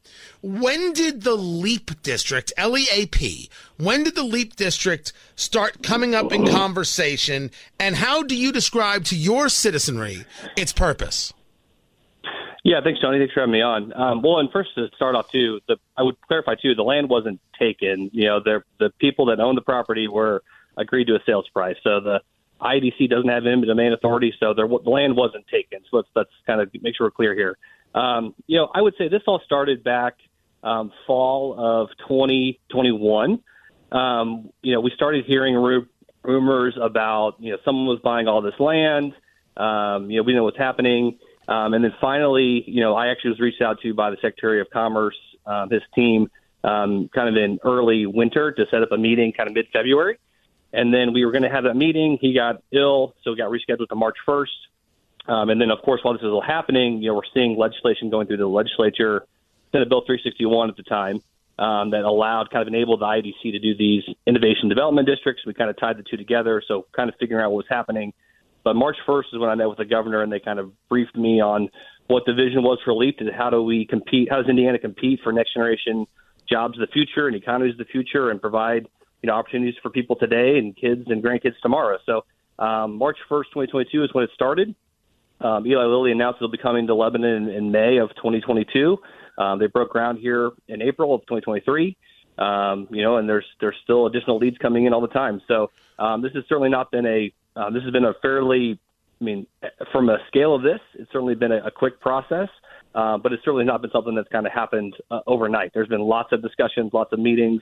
Um, when this all started, you know, the area wasn't in the city of Lebanon, so it had to be annexed in. It was one hundred percent voluntary annexation requested by the property owners as part of this. So um, really, I think this has been actually done in a, a, a very transparent way. But uh, as, as you just stated, like- sir, I want to make sure I'm, I'm following. The state came to you. It wasn't. This was not a a conversation that built out of, out of Lebanon and the area that say, "Hey, we think we have an opportunity here." The state acquired land, and the or, or the state wanted to acquire land, and then came to you yep. about annexation. Yeah. So I mean, I mean, I mean, for a long time, right? Lebanon, we've just where we're positioned, right, right on I sixty-five, halfway between Lafayette and Annapolis, right. You know, when I first ran for mayor eight years ago. How do we leverage this? How do we plan for our future? We know growth is going to come our way, right? Um, but we never would have imagined this type of, you know, research triangle type development coming to Lebanon. That was not something we really even could have done locally. So yeah, this, I mean, the state came to us and said, "Hey, this is our this is our de- idea to how does how do we make sure Indiana competes for the next twenty to fifty years um, in, in in in specific industries of the future?" And so that was they were the kind of the ones that you know assembled all the land and. Uh, partly because of Boone County was so restrictive on how um, you know people could use their land that it actually made it easy to get you know eight thousand, nine thousand some acres with a relatively few uh, number of property owners. I mean, this is in Hamilton County. You know, you'd have probably four thousand property owners in, in this area. So um, that's it's kind of Boone County's own fault a little bit because we were so restrictive on, on, on growth here in Boone County. Talking to Matt Gentry, the mayor of Lebanon, uh, Indiana, uh, it, it's it's it seems from from the conversation that while you were not opposed to any of this, uh, you were told this. The state said, "Here's what we are doing." Did they need you to engage the annexation, or could they have moved forward of this on their own? And was there anybody within Lebanon, your your office or others, who said, "Whoa, whoa, whoa, hold up! What about X? What about Y? What about Z?" I mean, you know, they needed they needed the city of Lebanon to act here, right? Because um, one, you know, my I have a policy that we don't extend city utilities outside city limits, right? And so obviously, if we want to attract large companies like this, they're going to need water, wastewater, right? Um, so, you know, certainly there was something that I had initially had a lot of questions about, um, you know, and the annexations didn't really start until the summer of twenty twenty-two, anyway, because for a while. We were working with the county to have them try to, you know, how to, you know, is it best under their jurisdiction? Is it best under ours? Do, you know, do we craft a, a plan unit development for this? Do all these things. Um, so it really was kind of a long process there, um, and it was certainly not a, a something that happened quickly. But it, it was, you know, you know, when I look at it from my standpoint of of of what's in, you know, what's in the best interest of my citizens of the city of Lebanon and the people that live there, um, you know, bringing this type of investment. I mean, when you bring in, you know. billions of dollars of investment, that's going to have a dramatic impact on, on people's property taxes. I mean, we're actually in the position to potentially do um, property tax rebates for people once once Lilly is paying property taxes because, you know, frankly, we won't be able to spend all the money that's generated from, from LEAP. So um, we're putting that right back into people's pockets. So certainly from a Lebanon citizen perspective, um, th- there are huge benefits with LEAP. I understand the, the concerns that other people have that live in the rural parts of, of outside of Lebanon that aren't, you know, annexed in the city um, because we're not forcing people to be annexed. They don't want to be. So I understand that if they're opposed to it, and I understand that's changing. Um, but, you know, the, at the end of the day, though, right, do you, we have to believe in property rights. If the property owner chooses to sell, whether that's to the state or some other entity, they have that right to do it. And so then there's a process to go through of how do we, you know, based on what the owner wants to do with the land, how and do you I'm manage not- that and how do you zone it? And I'm not in any way arguing uh, a property rights here, talking to Matt Gentry, the mayor of Lebanon, Indiana. I'm saying based on how you describe it, uh, this was brought to you and said, hey, you need to annex this property as opposed to, hey, we have this idea. What do you think? It certainly from the conversation seems much more of a forced upon you uh, subject. Well, but I want to get into this part two, which is about the water. And the water that is necessary for some of these companies to be able to run their their their business. You speak to, you talk about the I E D C, Brad Chambers, who's now a candidate uh, for governor, who is on record saying that we have a lot of water in Indiana. Um, you have uh, the governor's office, Governor Holcomb's office, now saying that the Finance Authority needs to do a study on this, which for a lot of people seems to be a backward step. You already agreed to move the water, and now you're looking for a way to engage why you need to move the water. But there was a group, Citizens Action Coalition, Wish T V had the reporting. Uh, their report says the, the LEAP district puts Hoosiers' access to water at risk. You say the opposite is true. Here is the quote mm-hmm. attributed to you. Quote, it's far more likely that rates will not increase because of LEAP. The state is trying to use economic development to solve a much larger central Indiana water problem. What is the larger central Indiana water problem? Yeah, so really since even the early two thousands, but especially since twenty fourteen, since the Indiana Chamber did a water study, um, essentially it says that Indiana, Indianapolis area, so the nine, you know, nine Donut County areas around Indianapolis, um, we will be out of water sources for growth by twenty fifty.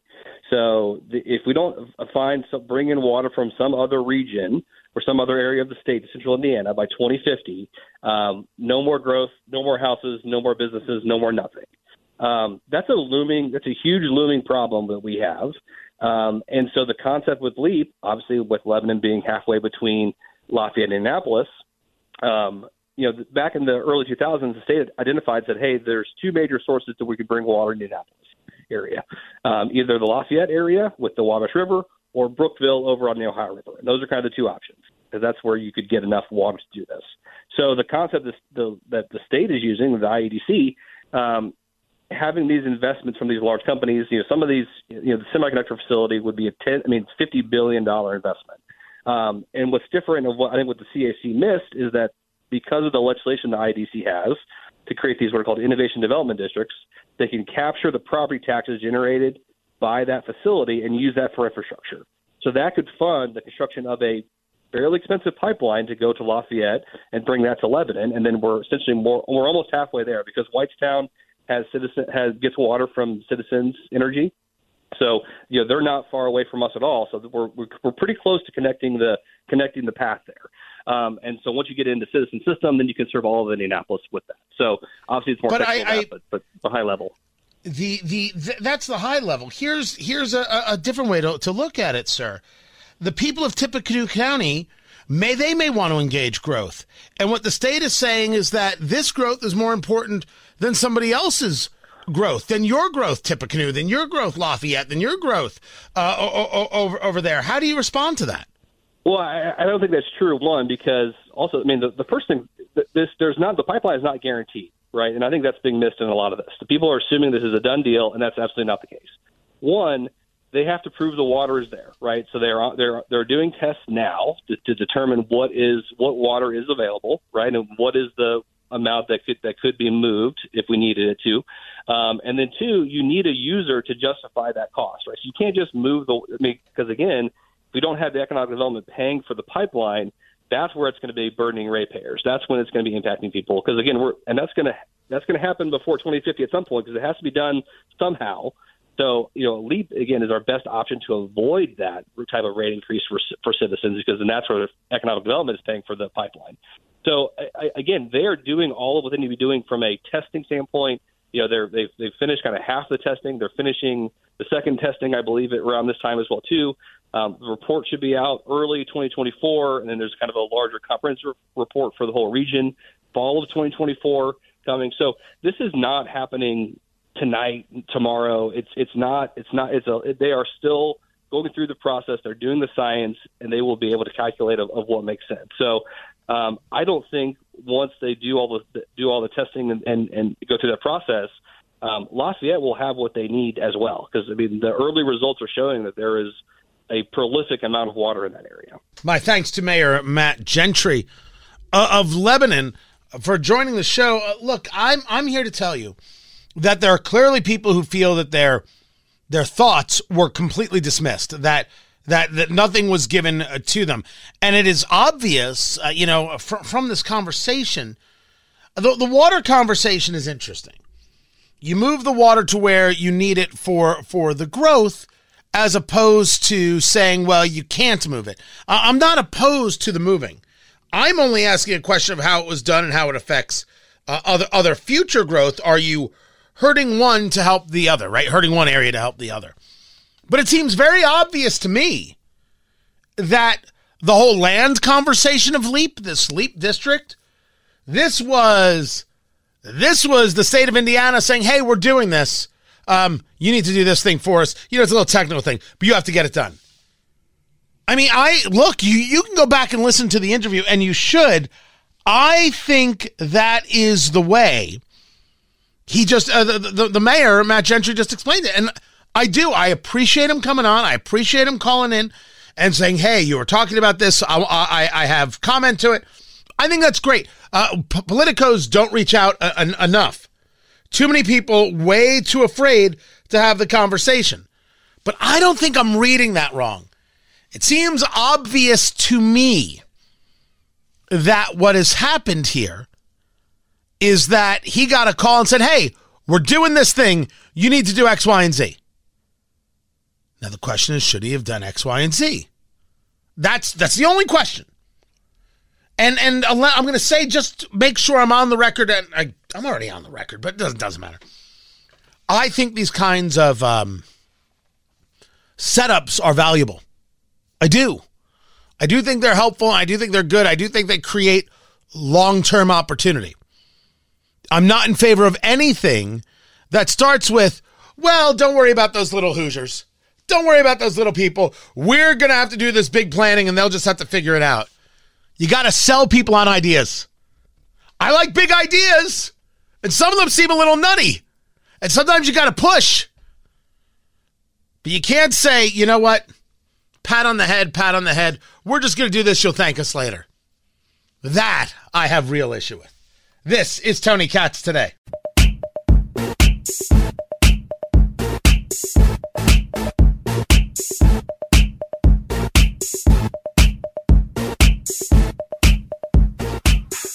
You've got the far left that they are absolutely for open borders. They they don't want to see any limitations at all in this. But you've got a significant number of Democrats that are also coming on board. As you see in all the national polls now, uh, the number one issue in the country is the economy. The number two issue in the country is illegal immigration. That's across Republicans and Democrats alike, where they see this as a major issue that has to be resolved. So there are more and more Democrats that are coming on board saying, I may not like the solutions, but we've got to actually do something to be able to solve this. We're trying to pull that group of Democrats in to say, come on, let's actually solve this issue on this and to be able to protect the nation. That is Senator James Lankford, who is helping with the negotiation on both border funding and Ukraine funding. Tony Katz, Tony Katz Today, uh, I think he has it wrong. The economy is not the number one issue in the country. I, I, I'm not going to disagree that people don't pay attention to their pocketbook, but I think that if if you really dig deeper to to what actually creates issue for us, it's the border. And that's that for me, that's saying something. But I I, I haven't, even with everything with, with the economy, even with everything with, with Israel and the terrorists, Hamas, who need to be destroyed, even with everything China, everything Ukraine, Russia, I haven't I haven't moved.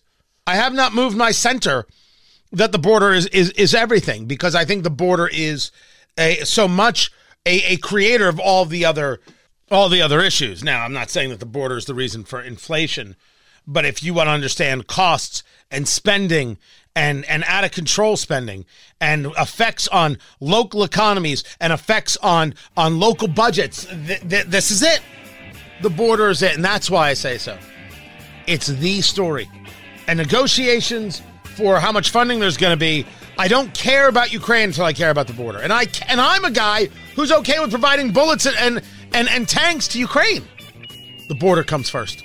The biggest story in America. I'm glad people are starting to come around to where we are, guys. Find everything at Tony Katz dot com tomorrow, everyone. Take care.